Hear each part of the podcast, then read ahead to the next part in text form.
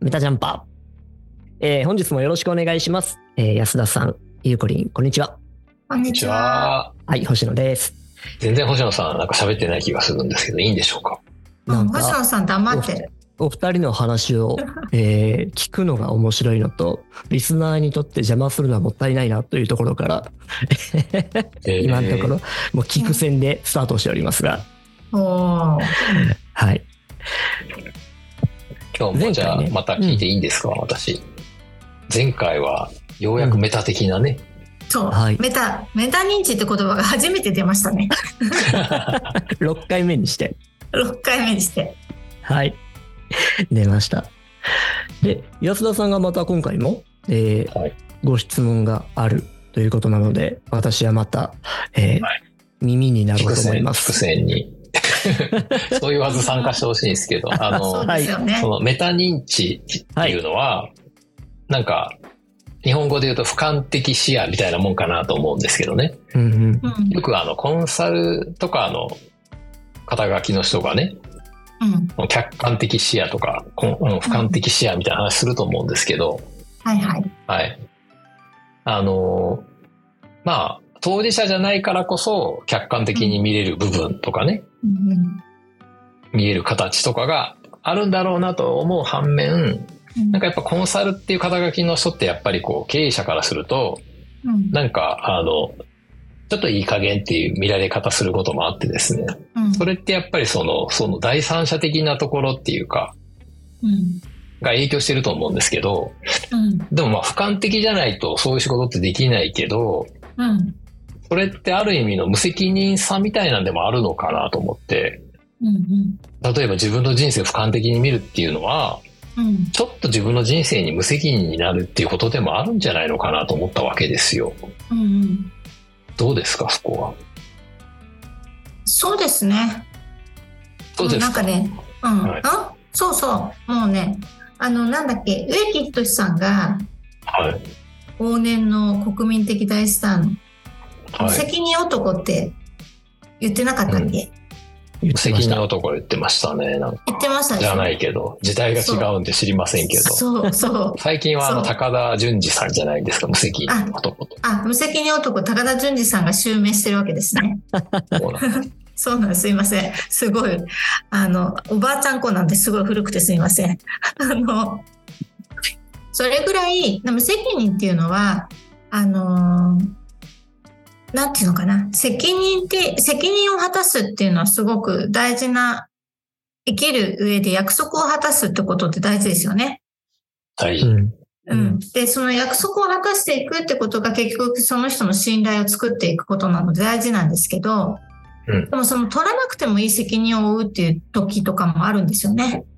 うん。でうん取らなくてもいい責任まで考えちゃう。うん。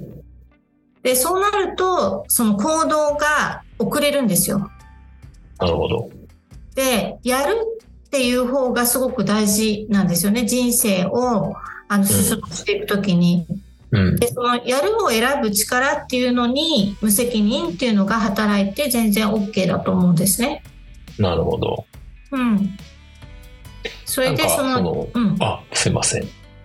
大丈夫です。あどなうたぞですね。ついいんですか、うんあの、うんちょっとだから自分を俯瞰視するって、ちょっと自分が楽になって、ちょっと無責任になることで、確かにこううん体の力も抜けてうまくいくこともあると思うんですけどね。うん例えば、あの、地震とかで逃げ遅れる人いるじゃないですか。ある意味、はいはいこう、高をくくってね、あ大丈夫大丈夫って言いながら死んじゃってるわけですよ。うん、だけ、ど、逆にね、うん、いや、絶対もう、常に逃げる用意しとかないといけないんだ、みたいな人って、地震来なくても、なんか病気になって死んじゃいそうな気もして、うんうん鷹をくぐっても死んじゃうし、うんうん鷹を全くくぐれなくても死んじゃうし、うんどうしたらいいんだろうと。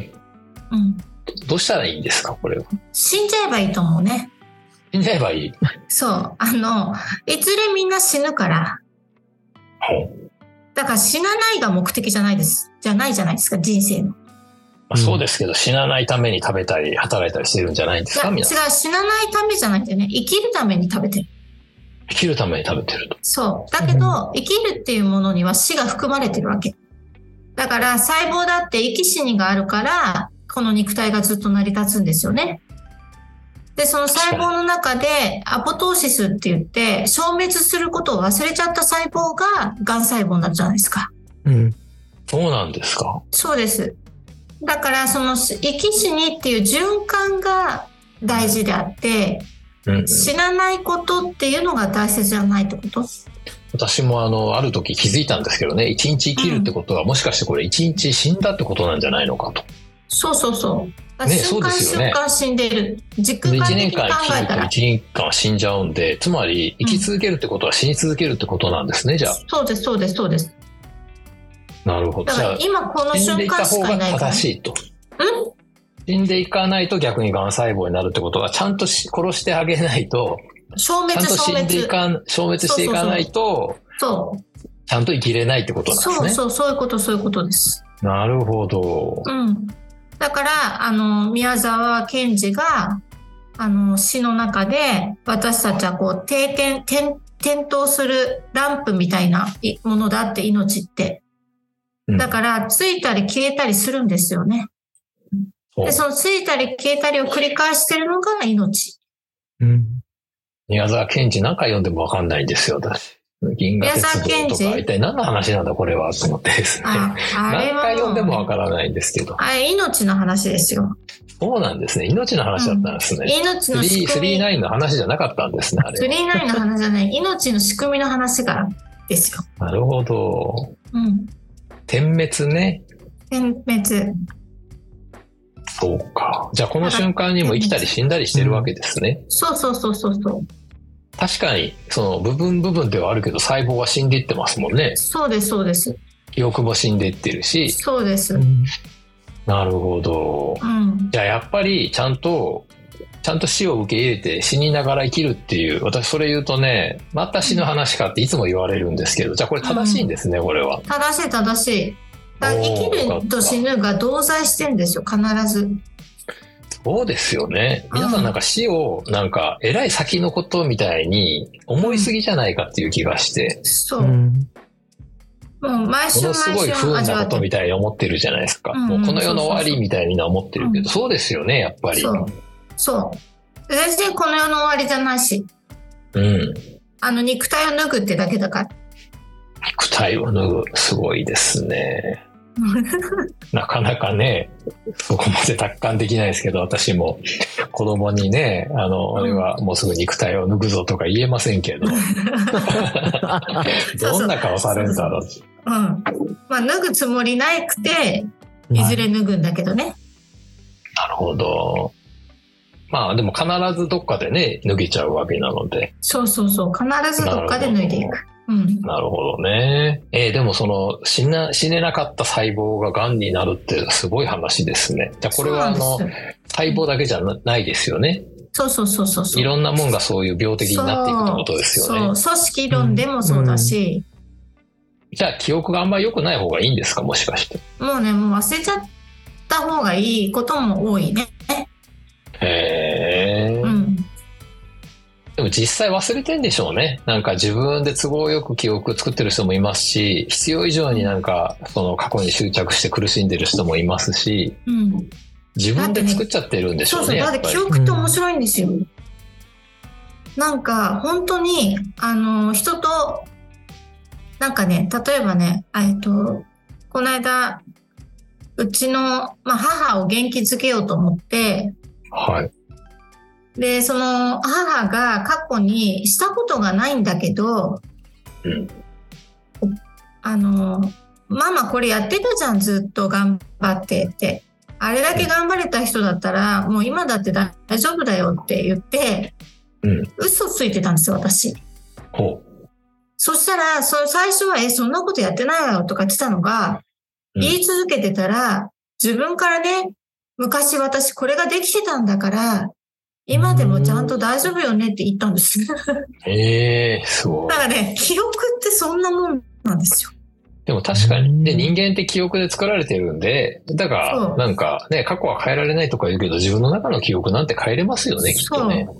それで、荒川修作さんっていう芸術家がいるんですけど、死んじゃったんですけどね。うん。はいその人が五円玉ですよ。五円玉を持って、あのコンビニかどっかの店員さんにこれは1万円だってうん言ったんですね。